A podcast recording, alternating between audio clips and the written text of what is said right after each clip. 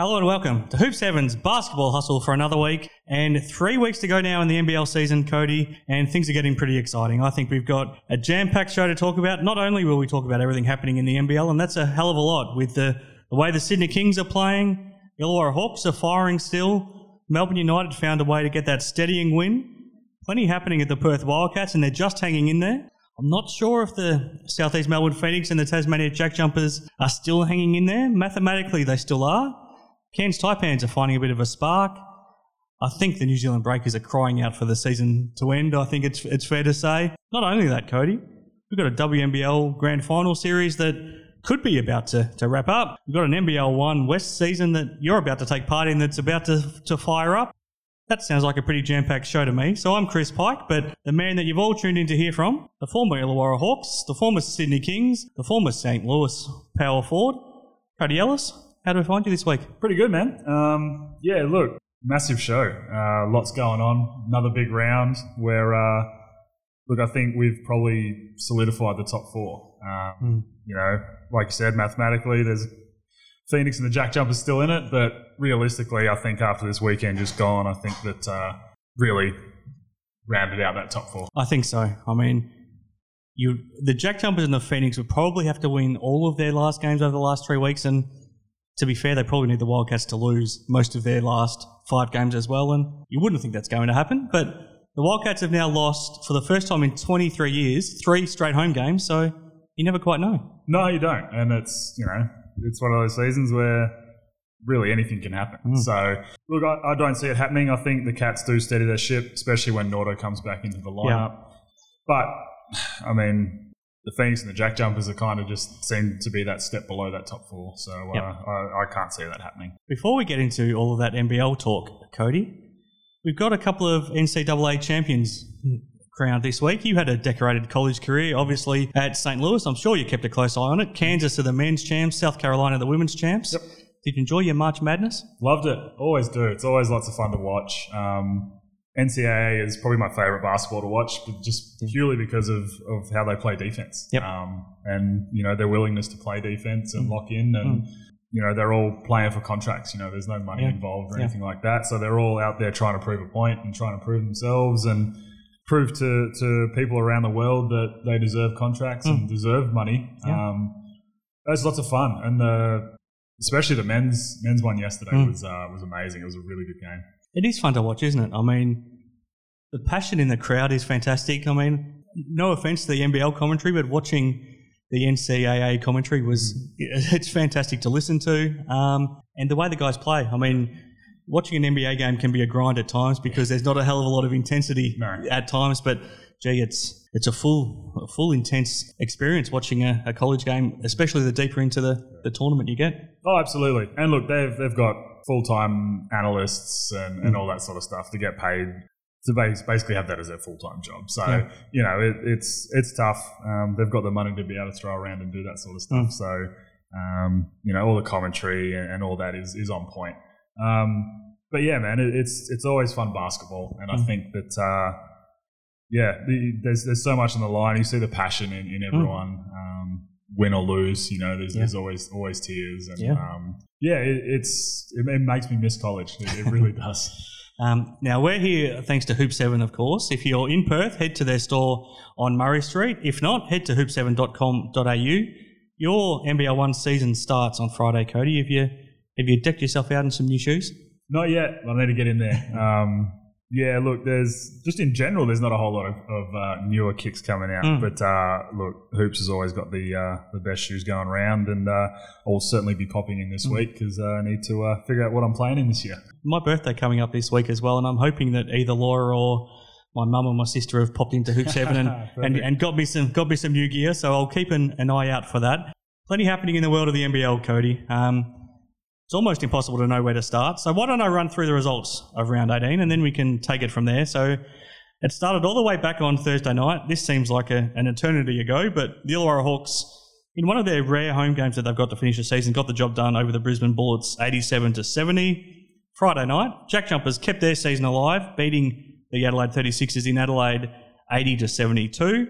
And then for the second straight Saturday, the Illawarra Hawks went to Melbourne and beat Melbourne United, even without Tyler Harvey, which was very impressive in their 96 to 90 victory. Cairns Taipans then delivered a killer blow just about to the Southeast Melbourne Phoenix up in Cairns, winning 90 to 85. And then the Sydney Kings, not only did they beat the Jack Jumpers, but they handed them a bit of a spanking and they looked incredibly impressive doing so. And they won down in Hobart 103 to 83. A fun game to watch. Not a hell of a lot on the line, but this was a fun game in Brisbane. The Bullets beating the 36ers 92 to 91. Then Monday night we had a double header. It was tough watching for the New Zealand Breakers, and I, I spoke to Dan Shamir afterwards, and he felt like there was no one in the building. He didn't know if anyone was watching or if anyone cared. I'm sure we were watching and Yeah, cared, Cody. absolutely. Um, but his team didn't get the win. Taipans kept their winning form going, 87 to 77. And lastly, a real defensive grind, but the two grand finalists from last year desperate for a win, both on two game losing streaks. And in RAC Arena, the Melbourne United managed to, to win again. They've won five straight in that building, which is incredible, and they won 84 to 75. Take a deep breath firstly, Cody. Yeah, jeez. and then we'll start with the Sydney Kings because that was a hell of an impressive performance that they delivered in Hobart on the back of an equally impressive performance in Perth the week before. Should we hand them the championship just yet? Uh, no, I, I, I don't think so. Look, I think um, look they're the they're the hot team in the league. That's ten straight wins for them now. Any league in the world, you do that, it's it's impressive. Mm. Um, but look, playoffs are a different game. Um, you know, come playoffs, they're probably one of the least experienced teams. Um, them and Illawarra Yep. are probably the two least experienced. Where you've got the Cats and United that are just full of playoff experience. Um, and that does play a role. It Have really they got does. a championship winner on their team in the NBL? I'm not sure if they do. Um, no, I don't think so. did did Wani play in a championship? He, he might be the only one. yeah, Wani'd be it. I think. He, he might be he might be it because looking down the list and you know Shaun Bruce has been around for a long time, but he hasn't played in a championship. And yeah, it's a remarkable thing. I don't know if Yeah. they I don't think they have a championship winner outside of Wani on their on their squad. No, and he wasn't exactly a big minutes player. big minutes Yeah. player on, on those Cats teams. Um, look, you've you've got guys that know how to win though. Mm. Um, you know, you got Ian Clark in there. That's that's Well, he's won an NBA championship. Stage, so uh, you know, led by Chase Buford, who does he knows how to win as well. Yep. Um, yeah, I think He's won a G League title, hasn't he? uh, he has. Yeah. So, you know, they've got guys on there that are all buying in. They're fun to watch. They're playing really good basketball. Really, I think they need to lose a game before finals, Mhm. just just to steady their ship a bit. I think. Um, obviously, they won't be saying that. They'd No. love to win it all out, but I think they do need to probably drop one, um, which would be uh, really good for them. They've got an interesting run home. So they've got they've got two games in each of the last three weeks. This week they've got Adelaide and New Zealand. Yep. Then they've got Illawarra and Adelaide, and then Cairns and Illawarra. Those two games against the Hawks are going to be massive. Yeah, big time. They're they're going to be really good. Um, you know, if the Hawks can continue what they've been doing, um, I think those two will be really good games, Mm. and they're probably the ones that are a chance for them to drop. You wouldn't think they'd lose this weekend. Um, Yep. You probably wouldn't think they'd lose too many of those other games, just purely on, on the form that they've had. But um, yeah, look, I, you, you can't you can't hand them the, the chip yet. Um, playoffs is a completely different ball game. They did a great job by keeping on winning when Xavier Cooks was out. Yeah. And now they've got him back, and he's basically picked up right where he left off. Yeah. Maybe maybe you'd like to clean up his turnovers Yeah. a little bit. Yeah, near quadruple double. um, but look, yeah, and, and that's a that's just getting his touch back, getting his feel for the game back. Hmm. You know, um, And the Jack Jumpers do put you under a lot of pressure. they do, and they're that team that is up and about and in lanes, and Hmm. um, that's what they're all about, which is which is good. So, look, 14, 9, 9, and eight.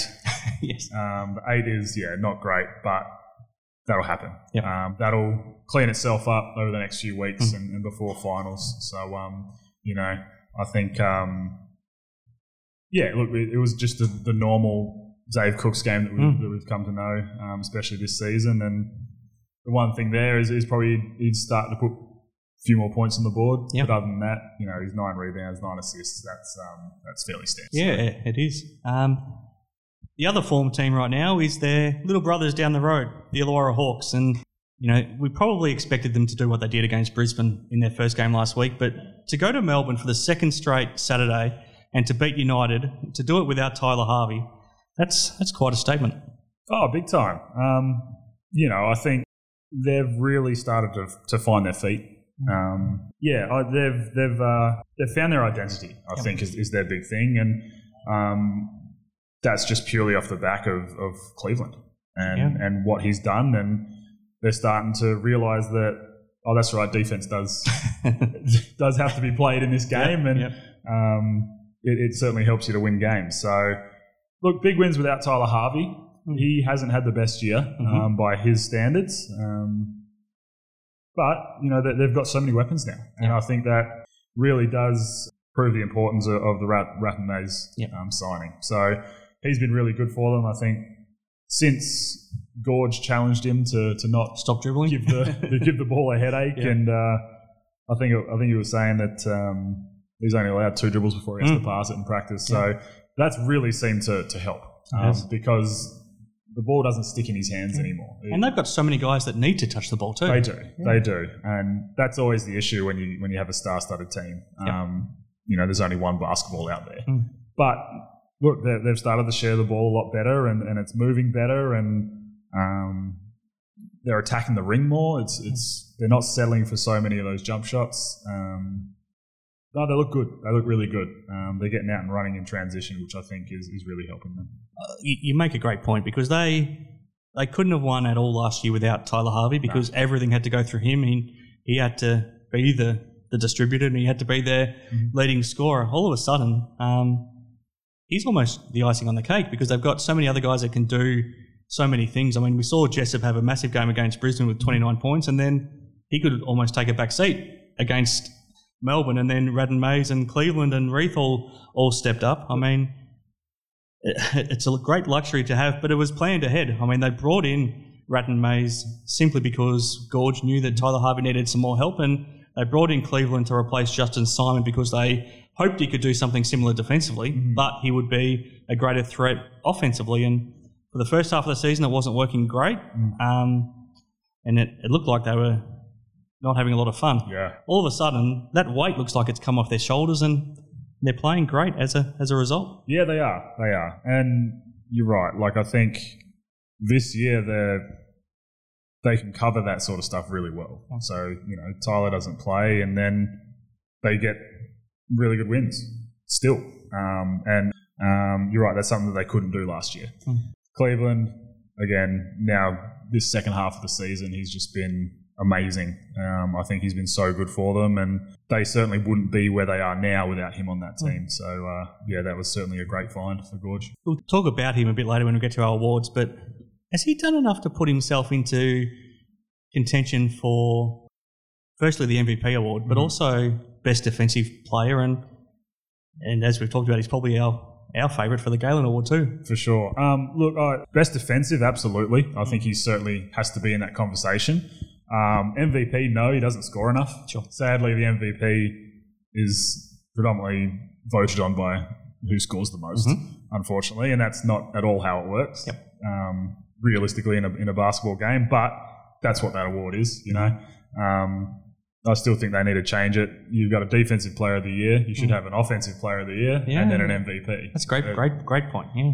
you know, you, you need those in there because the MVP basically just becomes the, the best scorer. Yeah. So, um, yeah, look, I think defensive player of the year, I think he's certainly a, uh, a very high up there candidate, and uh, I'd certainly be considering him as, as the best uh, defensive player in, in the league. Um, Galen Award, yeah, like we said, he, Mm. he does he does all those little things that Yeah. they need him to do, and he does them so well, and he's just gotten Mm. better and better at them. So.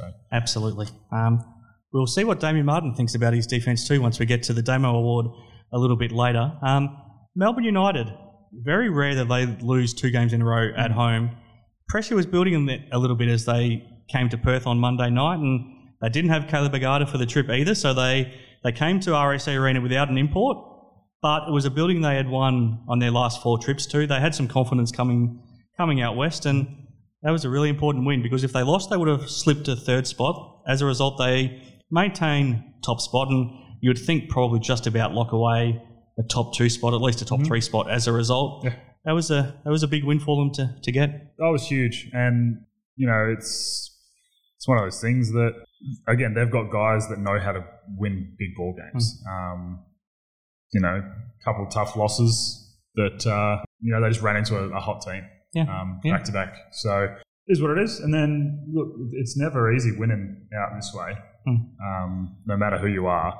But you know they've done it on a few occasions now. Yeah. So um, look, like I said, the the RAC is is a big stage, Hmm. right? It's probably the biggest stage in the NBL.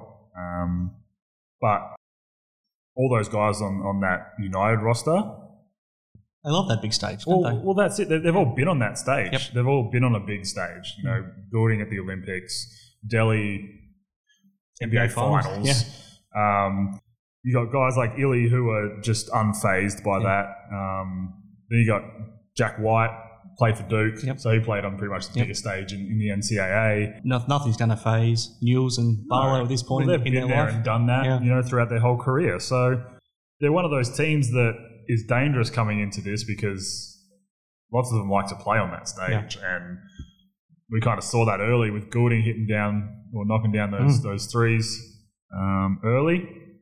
It probably doesn't help if his defender runs away from him. Oh god, yeah, uh, Toddy. I don't know what he was thinking, especially after he'd already hit one. Mm. Kind of got a hand and then ran away from him. so I don't know. It's it's one of those things that he makes all those tough shots when you've got a good hand on him. Maybe Mm. he was like, all right, well, if I leave him wide open, he might miss it. but uh, no, look, they know how to win, and it's Yeah. when you when you win a couple straight, especially here, that that monkey gets off your back, and, and um, you come in with some confidence. Now, unfortunately, Cody, this is our second crack at recording our show this week. So I had some time to do my homework on your record Yeah. in RAC Arena, but I didn't do it. Uh, so that's unfortunate. Yeah. But as a guess, I'm going to say that you probably went one and one and ten maybe Yep. between your time with the Hawks and the Kings. It's a tough place to come and play. How have Melbourne been able to win five straight in that building? Yeah, it's it is tough, and yeah, thanks for reminding me of that record, mate. It's uh, much appreciated. It might not be that bad. I'll, I'll do No, some it- research for next week. No, it would be that bad. Trust me. um, no, it, it's one of those things. Not not many teams can win here. It, it's um, it's a big thing. Crowd is is such a big factor over here, and the Red Army is an amazing six man. Hmm. Um, and there's nowhere else in the country like it. You know, the the Kingdom is starting to get that way a bit. Yeah. Um, you know, the, the Sydney fans are starting to come out in force. And Mm. now that they've got a team that is consistent and fun to watch, you know, the Sydney siders are, are certainly getting that way. But they're still not even close to what the Red Sure. Army are. And, um, you know, the, the Red Army are used to winning, Mm. you know. So any chance that they can get to be a factor, they're going to do that. Um, but you know, Melbourne's just come in and, and figured out how to win here. Mm. Um, it, it's a, a defensive slog every time you play here. You know, scoring 84, you're probably going to win nine times out of 10 Mm. playing at RAC. Yep. It's not, not the best shooting gym in the world. Mm. Um, it's tough to shoot here. Never has been. No, no. Um, and it, it helps that the Cats have been so good on the boards in, in recent times that playing here, you know, all those long rebounds, they'd just Mm. usually just um, get all over them. Um, Offensive rebounding under Trevor Gleeson was their almost their calling card. yeah, it was. It really was. And they figured out how to play here and win here, and that's that's what it took. Yep. So, um, yeah, look, the, like I said, that monkey off your back, you get those first few wins here, and you, you come in with confidence. Mm. And being that big stage, they've got those big big time players. They know Mm. how to how to get it done. And yeah, what's that five straight here now for It them? is, So, yeah. Including, the impressive. grand, including the grand final series, Yeah. obviously last year. Yep. Yeah. So it's very impressive. Um, I don't know if any other team even has five wins here, let alone in a row. So I- I'd actually be surprised if any other team has won five over Yeah. the past 10 years. Yeah. Um, it's a remarkable thing. And as a result, the Wildcats have lost three, t- three times in a row at RAC Arena for the first ever time. Mm-hmm. Um, are you concerned about them? They're a little bit lucky that the Jack Jumpers and the Phoenix lost on the weekend, so they were able to hold, hold onto that gap in fourth spot. But are you concerned about them, or are you confident when Mitch Norton comes back, he can he can help fix a lot of their, their wrongs? he can. He can help fix a lot of stuff. I think, um, Yeah, look, lots of their woes seem to be just them being out of sync, both Mhm. offensively and defensively. And Nordo fixes a lot of that. Mhm. He's their anchor on defense. You know, he's their leader on defense. Um, he's their like Shea Ili type that Yep. Melbourne have. You know, Shea had some massive plays towards the end Oh, of that, that uh, Cats game. And- I'd be willing to say he was the difference. He in the end. was absolutely was. Um, you know, he just turned the screws defensively and, and got it done for them, and that's what Nordo does Yep. for the Cats. Um, dives on the loose ball, he, he gets after it, he's up and in, he, he's getting those deflections and those steals, and and offensively, you know, he, he runs the show.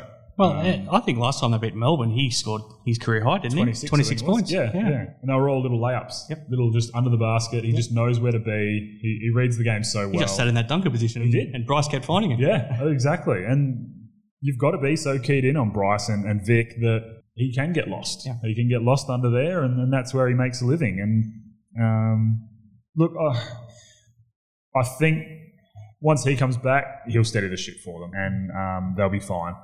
Again, just that extra threat and that, that leadership out there is is what they've been needing, um, and it's, it's so evident when he's not out there. Yeah. But, uh, he's a big piece for them. You've talked about how big the home court advantage is, but when you've lost three in a row at home and you know that you've only got home games to come, when does the pressure start to build where the expectations of winning at home Yeah. suddenly becomes a bigger factor than the advantage you might have? Yeah, look, I think the pressure is there now, when you, especially when you're here and look, every, everyone around the league loves it when the Cats lose at home, right? And Yeah. that's there's no secret to it, um, but that's because it's become such a fortress. Yeah. Um, but the pressure would be on because you know you've lost three straight for the first time in RAC Mhm. and for the first time since '99, I think it was. It was, yeah. Yes. Um, those are some pretty crazy records that have been broken on you know the bad end for the Cats. I'm not sure if they've ever lost four in a row. No, and that, that's that's something that I think would be playing on their mind, Mm. but they've just got to really key in and actually show up and play. Yeah. You know, it, it seems like obviously it's tough because Nordo's been out, but it just seems like they've taken that foot off the accelerator because they're at home now. Mm. Whereas that that can't happen. You know, you still got to actually rock up and, and play basketball, Mm. and and they haven't really been doing that. Um, look, that game against Melbourne was a really good game. Mm. They play most other teams in the league, and they win that game. It's just a, a talented Melbourne squad that figured out how to win. It felt like Um, a playoff game, didn't it? It, it really did, and it's it's that's what the playoffs is going to be is that defensive grind, Yep. and that's what Melbourne and Perth have done in the past Mm. is, figured out how to just turn the screws defensively, and, and that's what the playoffs have been. So, look, I, I think there is pressure there. I Mm. think they certainly need to get a win this weekend. Um, yeah, it, it's it's a big round for them. Mm. Um, they are very lucky that Tassie and Southeast Melbourne Yes. lost this weekend Yeah. because they would be biting at their heels. Yeah. And, uh, And then suddenly that playoff streak starts to get talked about. Gets very, very nervous. So, no, I, I think they're okay, but um, the the pressure is certainly starting to build for them. I think. We won't spend much time talking about the John Brown situation because it, we've done it to death over the last couple of weeks, Yeah. but it's now official that he won't be coming in. There's no exemption that will be granted. And Yep. to be fair, I don't think there was a strong case for an exemption. Quite simply, sometimes a clearance does take a couple of weeks and and they just didn't get in quick enough to try to make it make it happen. That's my thoughts on the situation. Um, what do you think? Yeah, look, it's a tough one. I think um, I can see both sides of it. Hmm. Um, you know, I to be fair, I, I don't know what else you could put in as an exemption. Um, you know, under the circumstances, he's coming from a right now a war torn country Yes. that you know the last thing they're worrying about is, is basketball clearances. So I get that their case put forward was a legitimate one. Um, the fact that he was here a week before Mm. um, the cutoff date, um, I certainly understand that. Um, but also, it's it's a tough one. You know, should they have, have done it a, a week or so earlier? Mm. Um, clearances take time on in Yeah. the best of situations, let alone coming from Yeah. Russia right now. So it, it, it's a tough one. I can see both sides of it, um, but it seemed like the NBL cut it off really quick. It seemed like it was an immediate response and just an immediate reply and just no, and that was it. Mm. It was kind of move on. Um, so yeah, look, and, and that's the piece that I think the Cats probably needed um, Mm. to be a legitimate contender. But again, most of the most of the Cats guys have been there, done that. So once playoffs hits, they know how to win. So it'd be interesting to see if uh, if they do get everyone fit and healthy for, for finals and um, see how they go. Just one last thing on it. I mean, the, the person I feel for is Michael Frazier because all of a sudden it's gone from the club potentially looking at somebody to replace him to the club now making it very clear that they wanted to replace him and also that they're now unhappy that they couldn't replace him. Um, if you're Michael Frazier, how do you how do you put that to the back of your mind and try to come back and contribute to this team that basically didn't want you? I know that you still have to play for your contract and earn your money, but you still have emotions if you're a, if you're a, a human being. Yeah, you do. And look, at, at that stage, you're playing for the guys wearing the jerseys and, and the coaching staff. You know, it's that's one of those things that it's it's the admin and the um, office staff that are, that are trying to get um, Yeah. trying to get new players in. But you've spent spent the whole season here now, Yeah. and you'd be close with all the guys. And, and again, look, that's that's part of profession professional basketball is um is, is understanding that there, especially as, a, as an import, understanding that you know you could be gone at the drop of a hat, Yep. and it is what it is. You've got to. It's tough just moving on from it, but you do. You've got to just go out and start playing again Mm. and, and proving people wrong, and that's going to be the big thing. Is proving to everyone, in- including the Cats, Mm. that no, I should be here and, and I can contribute to this team and contribute to winning a championship. Mm. So that would be your big, um, your big reason for coming out and, and playing. But it would, it would play on your mind. Yeah. And um, it's, it's, he, he's just not in a great situation and, and Mm. it's got to be frustrating for him. So I do feel for him. I love the CJ Bruton story. Um, he was an import in Puerto Rico. He got sacked from that team. He ends up going back to that team as coach and winning a championship. So these things can be done.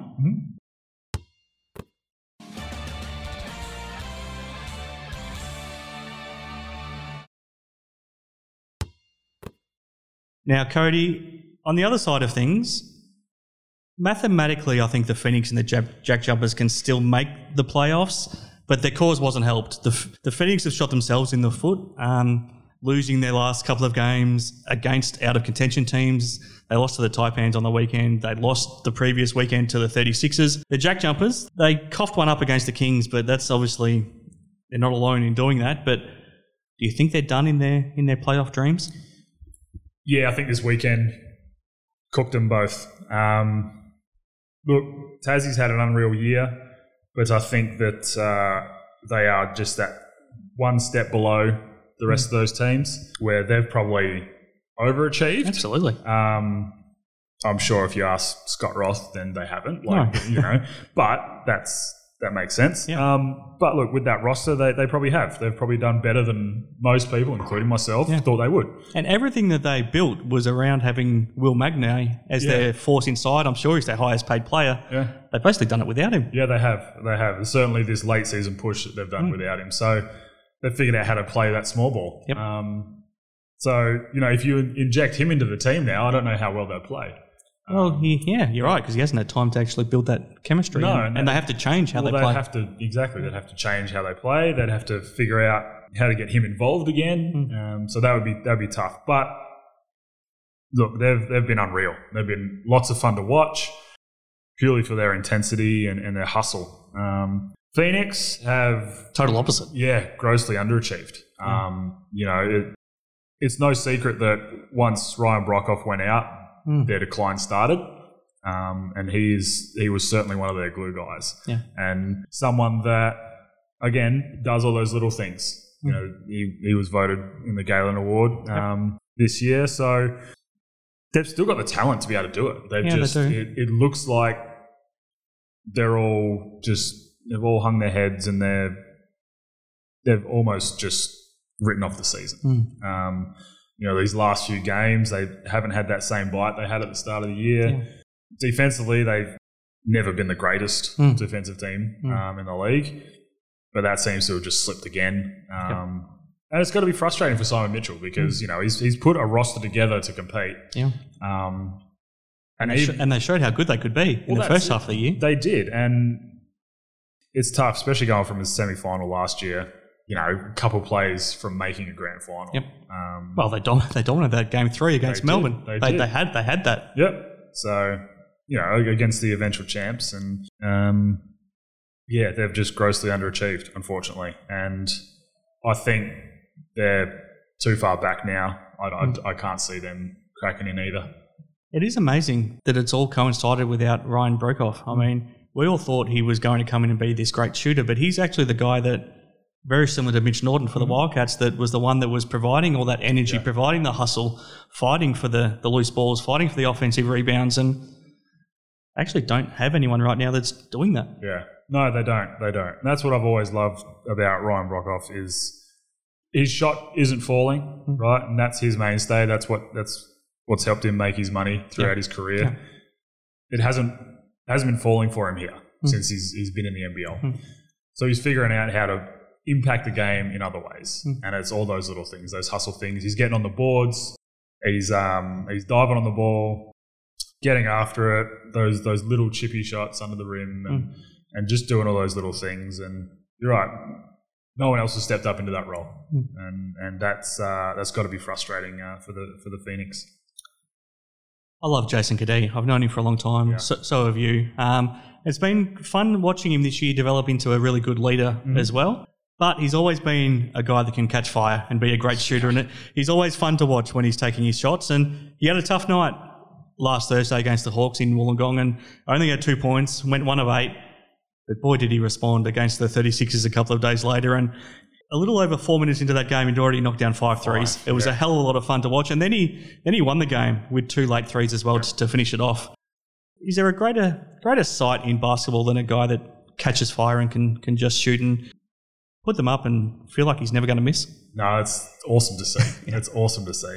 And uh, yeah, look, watching Jace this year, I think he's really evolved into that leader, Mm. and it's um, it's something that he probably hasn't had to do in in the past. He's always kind of had that leader Mm-hmm. out there, but especially with Sobes going down, I think he's just evolved so much, and um, it's it's awesome to see. You know, a guy that probably that would have or could have almost had his career cut short many years ago Before it started in with that, car uh, crash. Yeah. in that car crash, and to see where he is now is just amazing. Mm. And um, you know, I was, I was lucky enough to play with Jace um, throughout juniors a bit, and then uh, in the NBL as well. Um, and he's just a great teammate, and um, seeing him start to catch fire is uh, is no surprise because he is he's, he's one of the one of the better scorers around the league, and um, yeah, it, it, it's awesome. It's it's fun to watch. Yeah, I look forward to watching him over these last three weeks. I hope he just keeps jacking it up. Yeah, I mean, yep. there's nothing to lose on that Bullets team, so just, just go for it. Um, another interesting thing that happened on the weekend. Fascinated to get your thoughts on Caleb Agada's ejection against the Hawks on Saturday for Melbourne. His first um, unsportsmanlike foul is what we've seen called most of the season, so that was fine. But when he went up to, to go for that block and he got out of out of position defensively and tried to save himself coming down and got called for the unsportsmanlike for that, and it, I don't think he could have come back anyway because he hurt himself. Yeah. So probably it probably didn't affect his game too much. And as we saw, he didn't play two game two days later in Perth either, so he was hurt. But do we want to see a guy get ejected for something like that? No, you don't. But to the letter of the law, it's an unsportsmanlike, hmm. right? And I've had unsportsmanlike fouls called on me in that same way. Where Have you got jump- up that? Have you got up that high? Not as high as he did, no. Maybe the guy I was guarding was smaller and he just got under me a bit, bit better. So hey, I used to be able to jump, all right? Um, it- it's frustrating. It's frustrating because what you do is you try to save yourself in the air, Hmm. right? And it's it's a fairly dangerous play, and Yeah. it's no one's fault. It's just it's something that happens in a basketball game. You know, his his leg got caught on his shoulder and around his neck, and then his hand reached out to try and save him, and again reached around his neck. Yeah. And that's you know excessive contact above the shoulders, and again, letter of the law, it's an unsportsmanlike, and the refs do have to call it. Unfortunately, Mhm. um, you don't want to see it. Mm. It shouldn't be called like that. But it's it's been called like that in the past, so they Yeah. can't just pick and choose when they want to call it. Unfortunately, but you're right. Something like that, like you can see, he's he's trying to save himself. He's not trying to hurt the guy. Hmm. No, no. he's trying to save himself from hurting himself, and he He still hurt hurt himself. himself anyway. So it, it's a frustrating play. It, it's one of those ones that I think the refs need to understand, especially when they go back to the monitor. Yeah. Um, understand that look, he's, he's trying to save himself, Mm. and Mm. and you know Vickerman was, was arguing that case, Yeah. which is which is right. It's Yeah. rightfully so, and something that needs to probably be taken out. But also, if, if they're going to be reffing by the letter of the law, then then they've made the right call. And if he doesn't get the first unsportsmanlike in the first place, it doesn't affect him as badly either, does it? No, so, it doesn't. he just No. probably had to had to be smarter to avoid the first one. Yeah, yeah, yeah. And we've seen that in the, in the league this year a couple times with that that first one early on in the game that come back to haunt you later. We've seen that, a few, yeah, quite a few times. Mitch Creek a couple of times, especially. Yep. Um, the Cairns Taipans, they're a lot of fun to watch right now. Mm-hmm. We know how frustrated Adam Forde has been throughout the season, but he looks a very content man right now because he's getting the effort from the team that he hoped for. And sometimes you get that by, sometimes you can get better by subtraction. Um, it's nothing personal against Tahjere McCall and Steve Zimmerman who aren't playing right now, but the other guys have stepped up with their energy, and Scotty Machado now looks like, without having to share the ball carrying duties with McCall, that he's getting back to some of his more usual form. And then Majok Deng's responded to the challenge from, from his coach. He benched him a few weeks ago, but he's responding and playing with a lot more energy. Kouat Noi's starting to find his groove a little bit. Bul Kuol is just doing what he's been doing all season, and, and so is Keanu Pinder. But suddenly, by not having to share their role so much, suddenly things are, are working a lot better. Oh, definitely. And um, they just seem like they're having fun playing again. Yep. And and that's such a big thing in this league is enjoying playing. Hmm. Um, you're right. I think with McCall out, they've all kind of just picked up the load, and um, Machado is getting back to, to the Machado that we know. Um, Bul Kuol's been been really good this year. Hmm. Um, you know, he should be certainly in contention for Rookie of the Year. Or guaranteed it if you're if you're homicide. Yeah, which I don't disagree with. at No, all. no, no, So, no, I don't either. um, you know, Kouat Noi's kind of had a bit of a strange season, Yep. um, injury wise. Juk Dang is playing his role again. Hmm. You know, he's one of those guys that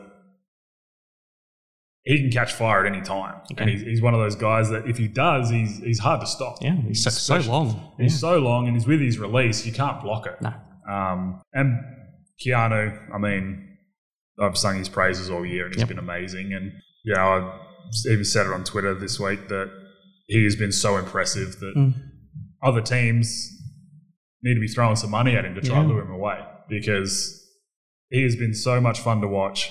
He's been amazing for this Cairns team, Mm. and it's it's it just shows that you know you, you put the right confidence into a player, Mm. um, and, and as a player, playing for the right coach is you know you can get the best out of yourself and, and best out of your players. Um, so yeah, be be be interesting to see what happens with him uh, in the off season, but.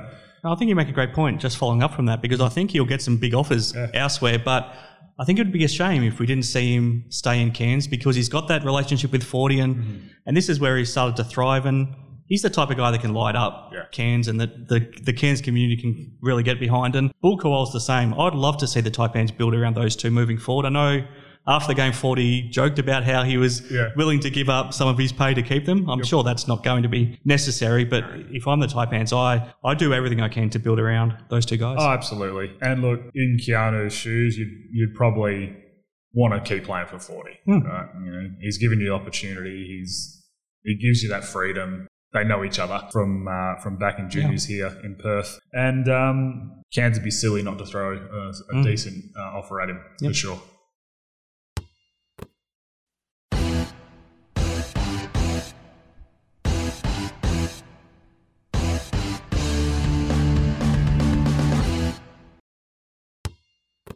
Time for our awards now for this week, Cody. Both the scoring machine and Damo have come through this week. Unfortunately for Damo, we, we mentioned last week he's in isolation. He's now tested positive with COVID, and he's Brutal. and it's it's hitting pretty hard. So our wishes go out to Damo. I hope you recover and are back on your feet soon. We haven't seen him on our TV screens yet this year. No.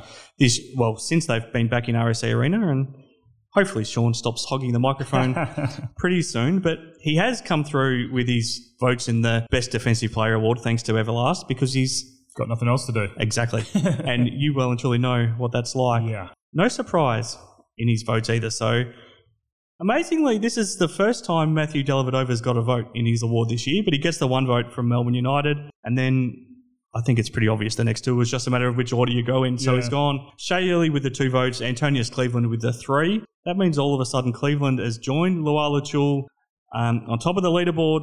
Ili's only one vote behind. You happy with that? Yeah, I think so. Uh, It's hard to argue with those. Um, it is surprising Delly on there for the first time, Mm. but um, it's such a high standard that you hold Delly to. And he's also uh, got two teammates that are in the top two Well, spots. exactly, so that doesn't help him. But um, yeah, look, Shea and and Cleveland, I think flip of the coin. Yeah, look, I, they both turned the games on their head, and it's it's not surprising that I think it'll come down to those two at the end of the season. I think so too.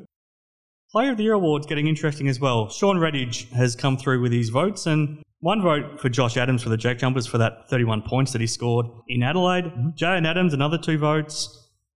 Xavier Rathan-Mayes with the three votes for all the reasons we talked about before. Antonius Cleveland with the four votes, and I'm really happy with these five votes. Yeah. I think Keanu Pinder deserves this sort of recognition for what he's doing. Oh, absolutely. Back to back player of the games Yep. and just being just being Keanu and being that energy guy and um, yeah, it doesn't surprise me that he's, he's on top of the list this week. He's uh, he's been awesome. And that means that Bryce Cotton and Jalen Adams are both on 31 votes. It's going to come down to those two. They can't be split right now. It's going to be fascinating last three weeks to see who, who takes this out. It is, and that's good. I love that. Jalen has has proven that um, you know he's he's a legitimate player, and uh, look, Bryce has been quiet by his standards in Mm. the past few weeks. Two weeks in a row, he hasn't got a vote, and that's unusual for the scoring machine. I know, I know, it's crazy, right? Yeah, look, again, I think clearly they're both on 31 votes, and then third place is Mitch Creek with 21, so it's going to come down to those two. Hmm. Yep. Um, look, I think you'll see Bryce start to turn it up a bit once Nordo comes back into the Mhm. lineup again. But um, yeah, it's, it's, it's going to be interesting to see how Hmm. that plays out. Your job, Cody, is to award the winner of the Galen Award as the best team man in the NBL for this week. Yep. Um, this could be a tricky one. We've had some tricky ones, and Antonius Cleveland has made it easier in recent weeks, and Mm. he's put together another really strong case this week for what he did, especially against Melbourne, but also in that win against Brisbane to start the weekend. So he has to be a strong contender once again. But I think his teammate Xavier Rathan-Mayes made a really good case for how well he ran their team as well. Definitely. Shea Ili, we talked about him, and that was a hell of a performance that he delivered in Perth. Yep. Um, for a very small Tasmania team as well, without Will Magnay, I think Fab Krslovic has done an enormous job trying to fight it above his weight division as well, and he fought against some big bodies again over the weekend. And Keanu Pinder, that energy that he brings and what he's delivering now is massive. I think you got a tough job. Man, this this is going to be the toughest week by far. It's I could definitely give it to anyone that you've listed there. Um, you know, you see the Melbourne and the Hawks game, and you think, all right, I've got a fairly clear winner here Mhm. in, in Cleveland, probably. Yep, yep. But you're right. You know, Rathan-Mayes was was amazing in leading the team, and he certainly stuck his hand up for that. But then you see what Shea did here in Perth, Yep. and again, he turned the game on its head just purely out of effort. Um, Fab's been unreal this year when with Will Magnay out, just Mm. just banging with those big bodies, and um, he, he's probably used to it, having had to have guarded Big Nate. Yes, um, absolutely. For a couple of years there at Cairns, tough one. Look, I think for me, I think Keanu has probably got to get it. He's just he continues to do all that stuff that, Mm. that Cairns need. You know, I, I think Cleveland. This is what we expected of him. Sure. Um, Shea, again, this is something that we've come to expect from him. But, but Keanu just keeps getting better and better, and he do- he he's chasing the ball. He's he's getting a block at one end, running the full length of the floor, beating Mm. everyone down the court, and getting a dunk in Yeah. transition. Yeah. Um, just his energy, I think, is Mhm. the big thing, and and he's been a big reason why why Cairns have started to play some decent looking basketball, Absolutely. and um, they look like they're actually having fun. So Yeah. I think Keanu has, has got it for me this week. That means that he joins Cleveland and Ili as the multiple nominees Yeah. this year. And I think if we get to the end of the season and we're choosing between those three, I think that's exactly what I had in mind when I came up with the, the Galen Award. Yeah, oh, absolutely. I think uh, those are probably the, the three prime candidates. The only one missing from there would probably be Rowdy, who hasn't played. Yeah, sure. So, yeah, look, I, I think if it does come down to those three at the end of the year, then uh, that's not surprising at all. And it's probably uh, it's probably right where we wanted it to be.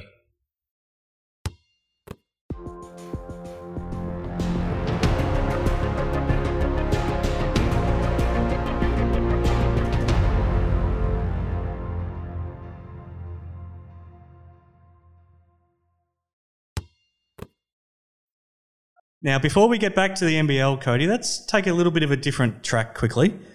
WNBL Grand Final Series. We talked about last week how it was going to be pretty fascinating between the Lynx and the and the Boomers, and Perth probably had a lot more firepower, but Melbourne had that experience edge and Yep. and home court advantage as well. Didn't count for a lot in game one because the Lynx were absolutely on fire and they won 98 to 71 on Saturday. And now they all they need to do is win one more game, and they've got a chance on Wednesday night on their home floor to win their first championship in, in 30 years. They've got a lot of firepower. Darcee Garbin, um, Jackie Young, Marina Mabrey, all all firing, and then they've still got you know Sami Whitcomb who can catch fire at any point, and and Lauren Scherf inside as well. But it's an experienced and deep Melbourne Boomers team as well. What did you make of game one, and who takes it out from here? Uh, yeah, look, it was it was awesome. I mean, Lynx came out ready to go.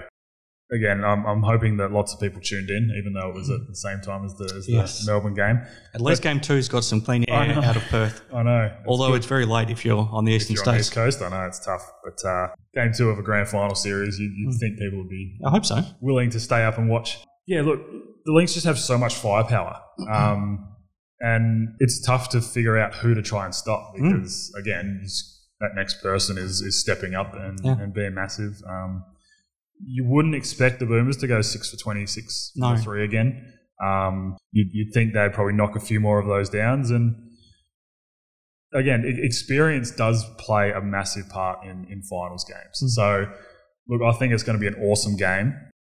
As much as I'd like the Lynx to win, it'd be it'd be awesome to see them force a game through. Sure, yeah, absolutely. You know what it's like to share something with your dad and to lift a championship alongside your, your dad. It's not quite the same with Darcee Garbin and Ryan Petrik, but they they have a, a long standing relationship. They're great friends, and they're both Rockingham locals, and now they're they're both you know trying to win for their, their hometown team in the WNBL. What would it mean for those two to do it at WNBL, and if they can hold that championship up together? Oh, it'd be huge for them. Um, you know, they're, they're both kind of grown uh, together Yeah. in, in, in the basketball ranks, and um, they've both uh, made it to a, a pretty significant spot, I think. Um, and they've both done so well um, and represented WA so well. Yeah. Um, so I think that'd be huge for them. And, uh, you know, they, they seem to be doing all they can to, to get Mm. that win. And, um, yeah, I, I think it would mean a lot to them Mm. and um, mean a lot to them. I think it'd mean a lot to, to the Rockingham program, Yeah. and uh, it, it would certainly mean a lot to to uh, to basketball here in Perth. Absolutely. All right. So tune into that on Wednesday night from seven o'clock if you're in Perth or nine o'clock if you're in Melbourne and, and check that out at game two. If required, game three will be back in Melbourne on Saturday. Now you're back in action as well now, Cody, as of this week. NBL One West season tips off on Friday night. I'll start off by putting you in the hot seat. and we don't want to give Matt Parsons at the Perry Lakes Hawks too much of a leg up, but will we see you out on the court on Friday night? Oh, that's the that's the plan, mate. That's Okay. the plan. So uh, yeah, look, it, it's it's always fun when that first round comes in, and um, you know I think that uh, lots of teams are ready, raring to go, but also lots of teams I think uh, have been hit by COVID, and, and I think it's going to be a, a bit of a messy first few rounds just around the league in general. So yeah, no, it, it's it's going to be fun to actually be able to play against someone other than your teammates. Yes. So yeah, no, looking forward to it. The NBL schedule has been kind to you, meaning that Luke Brennan will be able to be on on the sidelines for you on Friday night for his first game. Yep. How strange is it going to be for you to not have your dad coaching? Yeah, a bit odd, a bit odd. Um, but look, it's it's one of those things. We've gone through a full preseason now, so we're kind of in uh, in and ready to go with uh, with the coaching staff, and, and, we've put everything in place, and um, we're, we're, feeling pretty good. So no, it'll be fun. It'll be fun. It'll be uh, good to hopefully see Dad sitting there and actually enjoying the game mm-hmm. rather than having to stress about it. Would he have a Senators polo on, or given everything that's happened, would he will he stock up on the opposition team every week and, and, and support whoever you're playing against? No, no, he won't do that. he certainly won't do that. But uh, no, look, like I said, I, I, think I think it's good for him. You know, work has ramped up um, for him, mm-hmm. so he he's in that position where he didn't think he could put um, the right amount of time into into um, mm. into the club, um, which which is unfortunate. But you know, he he's a big reason where why we are where we are right mm. now as a club. So uh, I think uh, I think he'll he'll finally be able to enjoy basketball again. Mm, let's hope so. How is your team shaping up? You've probably got a couple of pieces that might not be here quite for the start of the season, but you're pretty happy with the squad that you've got together? Yeah, absolutely. You know, I think we've got good amount of firepower, and um, you know, hopefully we uh, we're, we're, all switched on defensively. I think we'll be we'll be missing obviously Kyle with the Cats. So, uh, but other than that, we've we've got pretty much our full strength squad. So shaping up nicely, man. And, mm. and I'm, I'm, really liking what some of the young boys are doing to, mm-hmm. to, stick their hand up and actually play some minutes. Mm. So yeah, it'll be, it'll be really good, man. Nah, looking forward to it a lot happening across the rest of the league as well. I'm I'm pretty excited to see what the Bucks do this year, and I'm especially excited to see Liam Hunt back because we thought his career was over a couple of years ago. So that's pretty exciting. Mandurah Magic have loaded up big time. Um, Kyle Armour, Jay Bowie, Ray Turner all going down there. A lot of familiar Wolves faces out at the Eastern Suns under under Ben Ettridge, which will be nice to see them getting one last crack at it. Yep. We haven't touched on this. Devondrick Walker signing at the Rockingham yeah. Flames is massive, and they've got Marty Nelson there as well you know some stiff competition. Yeah, there's so much talent all around the league this year. It's um it's unreal. And you're right, Geraldton is going to be. Uh, they had a bit of a down year last year, mm. and they're going to be back on the map big time um, with, with, some of their their recent signings. So it, it's good to see Hunt come out and sign again. So yeah. that that's really good. I'm glad that that yeah that, that injury that he had wasn't a career-ending one, and that mm. he's able to step back on yeah. the court. So that that's really good. Yeah, Mandurah have loaded up with. Uh, with a couple of, of old uh, Lakeside boys. Mm. So that that's good. And then having Ray Turner back in the league, mm. he's just yeah, he's a beast. So they're going to be a tough guard again. Yeah, it, I, I, it's a massive, massive season ahead, and there's going to be so many teams that could could win this thing. Uh, there's there's no clear cut favorite. I don't mm. think it, it's going to be a dogfight just to make the finals. Yeah, I think, and and that's that's what you want. You know, that's that's definitely what you want. Um, and hopefully with uh, with the end of season, the national champs coming mm. into play, any team that wins it, I think, is going to represent WA well. Yeah, um, I'm hoping it's us, obviously, mm-hmm. but uh, yeah, with with the talent, I think um, top to bottom, we're, we're, definitely one of the best leagues around the country. Absolutely, and the women's competition's shaping up as well, Cody. So if you get a chance before your games each night, you'll see some pretty exciting action. The, the Cougars have got a couple of imports. They've added Jill Williams. They've still got Jesse Edwards, so they've loaded up big. The Perth Redbacks, especially in that backcourt, are going to be pretty exciting. The Mandurah Magic have done something pretty similar to what their men have done, and they've loaded up. Same with the Flames. We'll see the Goldfields giant in the women's competition for the first time as well, and the defending champs Willetton will be pretty tough to stop as well. So mm.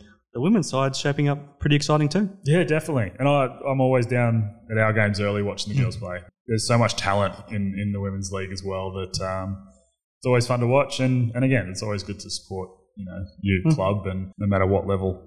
Yeah, look, uh, again, that's going to be another flip of the coin of, of who wins that because yeah, lots of talent and lots of teams loading up, and you know, obviously, you've still just got to go through Willetton because they seem to be uh, a class above um, in, in recent times.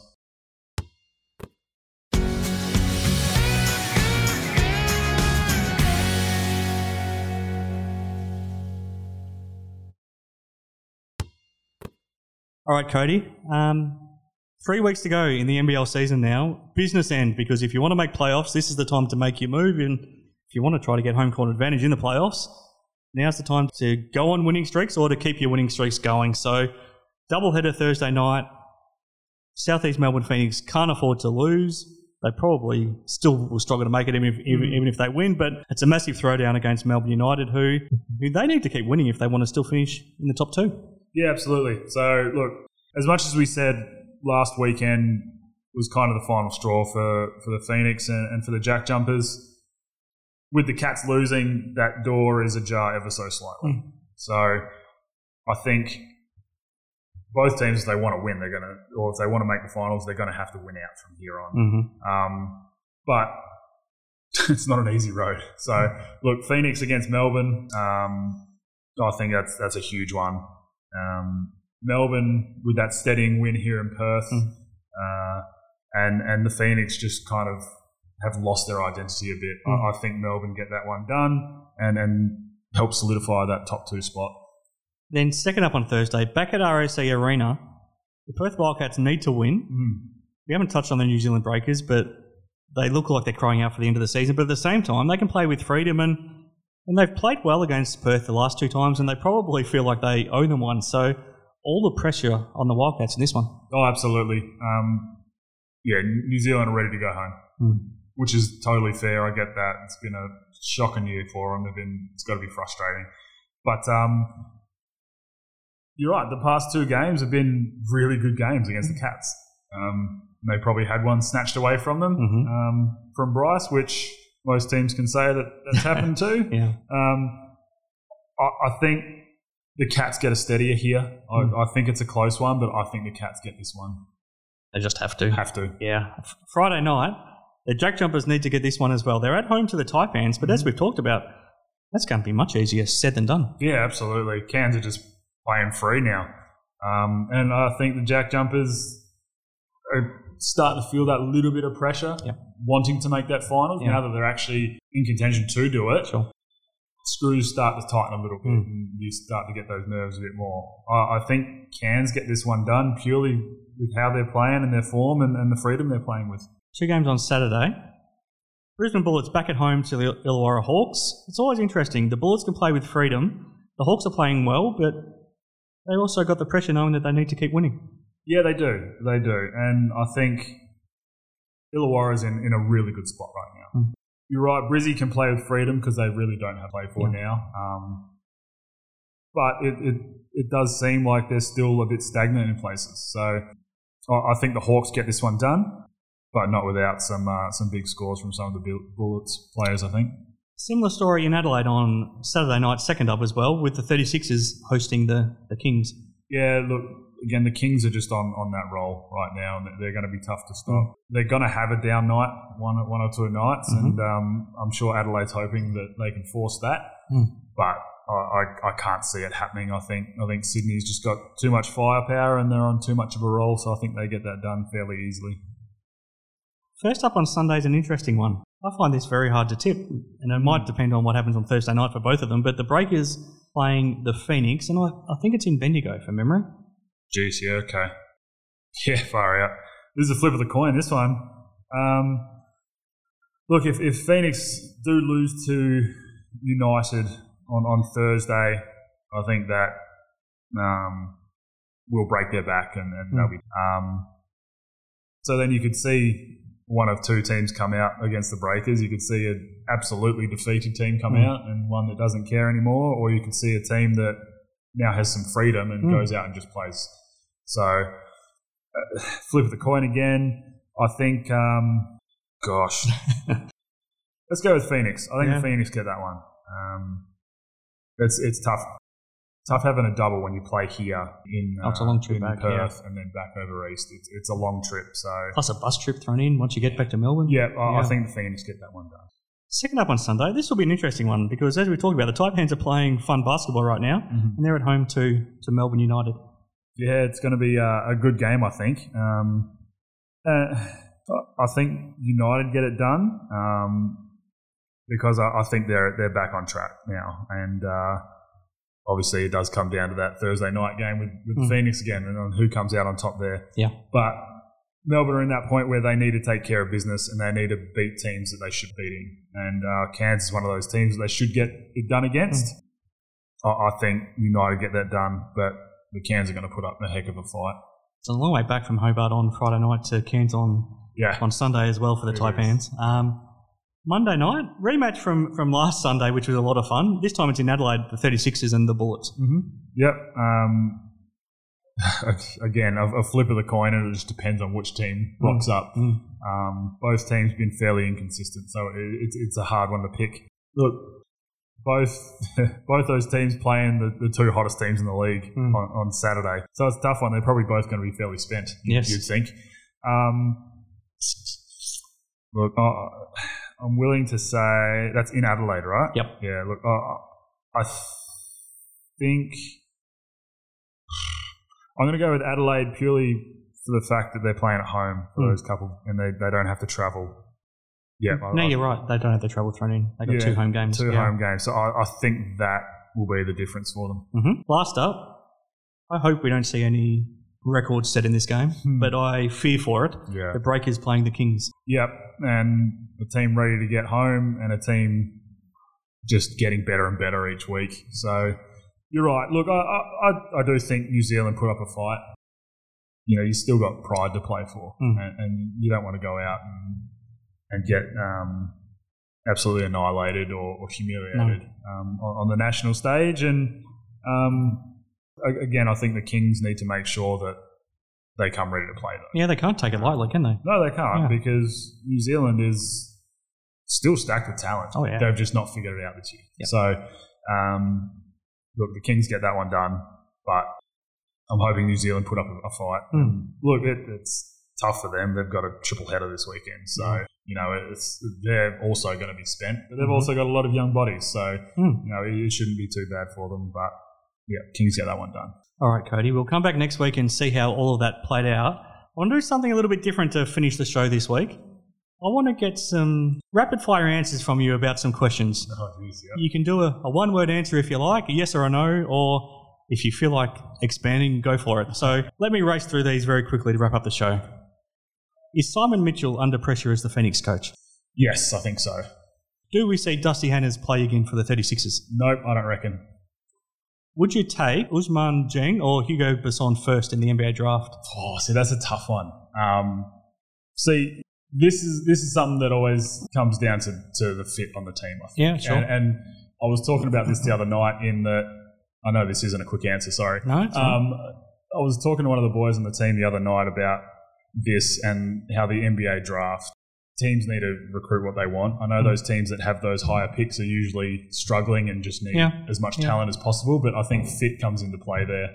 I think both of those guys could could impact the roster. Um, oh, I, I think Dieng will go first purely because of his height, his Mm. length, and his athleticism. But uh, I, I've liked Hugo Besson more Mm. this season for, Yeah, for the sure. Breakers.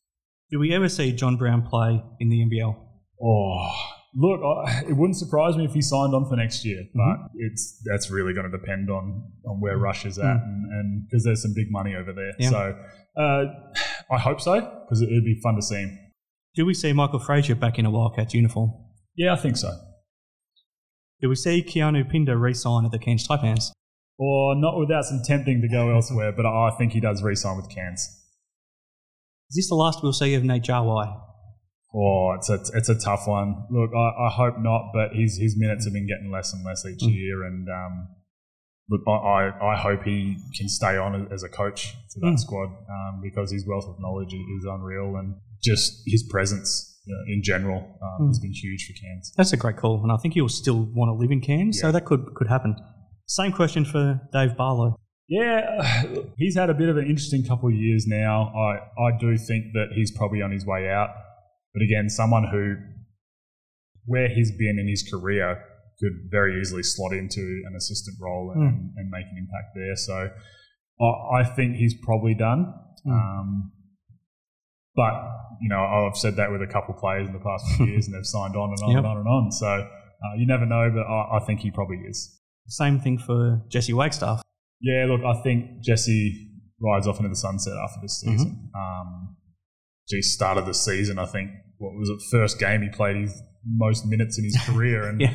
and then uh, I think Scott Morrison realised that uh, he's, he's an older head. Mm. But um, I, I think it'd be awesome for Jess to go out with a championship. Mm. Um, I think they're going to have to fight like hell to get that. Mm. Um, but you know, I, I think he probably does hang him up after this year.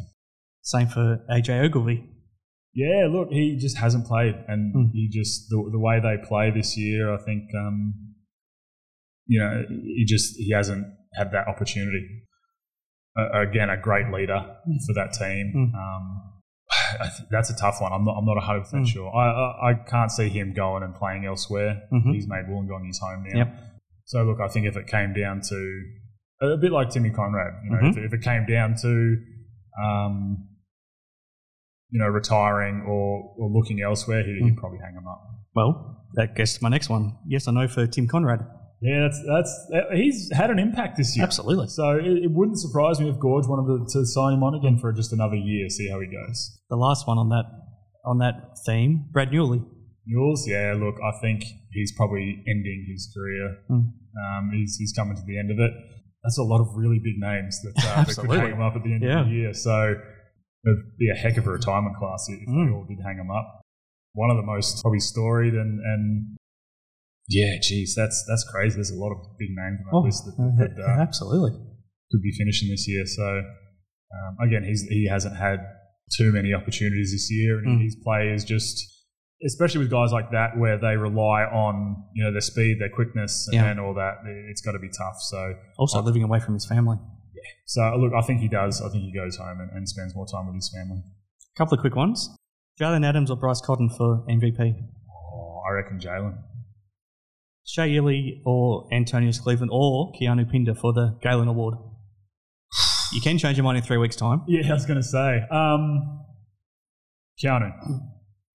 Who's doing a better job on the microphone from our Hoop 7 family? Damian Martin, Sean or Alex Loudon? Oh, well, Lousy's been the most consistent right now. No, that's a tough one, man. Sean's always so good to hear from here. Hmm. Uh, it was good to see him in the crowd a couple times uh, at the game the other night. So, uh, look, uh, they've all done really well. I think Damo was on the mic for that first game in, back in Perth. Actually, I think he was. Yeah. Yeah. And he's just a wealth of knowledge, Hmm. and, and he uh, loves being in the spotlight. So, uh, look, they're, they're all they all give uh, give something different, and I think they've all been really good. I honestly, I couldn't, and that's not me sitting on the fence. I honestly Hmm. couldn't pick one, but they uh, they've all been really good. The last one. If Jesse does end up retiring, the Wildcats will finally not have Jesse. They won't have Shawn Redhage. They won't have Matty Knight. They won't have anyone filling that power forward spot that you could fill. Is there any chance you might fill it next year? Oh, that'd be that'd be the dream, mate. That'd be awesome. But uh, look, I, I'm not sure what's going to happen there. Yeah, look, I think uh, I think as soon as as soon as Jess hangs them up, I think the Cats need to quickly retire three numbers. Um, You could do it at once, couldn't you? yeah, I think you could, and I think that would only be right, really, um, with, with what they've done um, for that club uh, and for the league in general. Um, just setting a standard. Um, so, look, uh, who knows what Jess is thinking?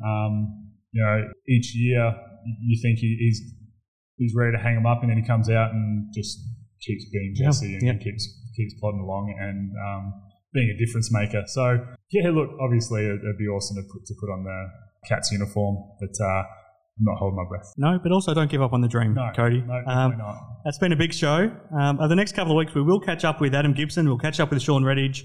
We'll catch up with Damian Martin. But just so much to talk about right now, Cody. As everyone would have noticed on this week's show, I hope you all all enjoyed tuning in. I'll sign off and leave you with Cody Ellis with what he's most looking forward to this weekend. Oh, NBL one starting, just to be selfish. no, it's going to be good, man. Um, good round of basketball all round. So, uh, hope everyone enjoys.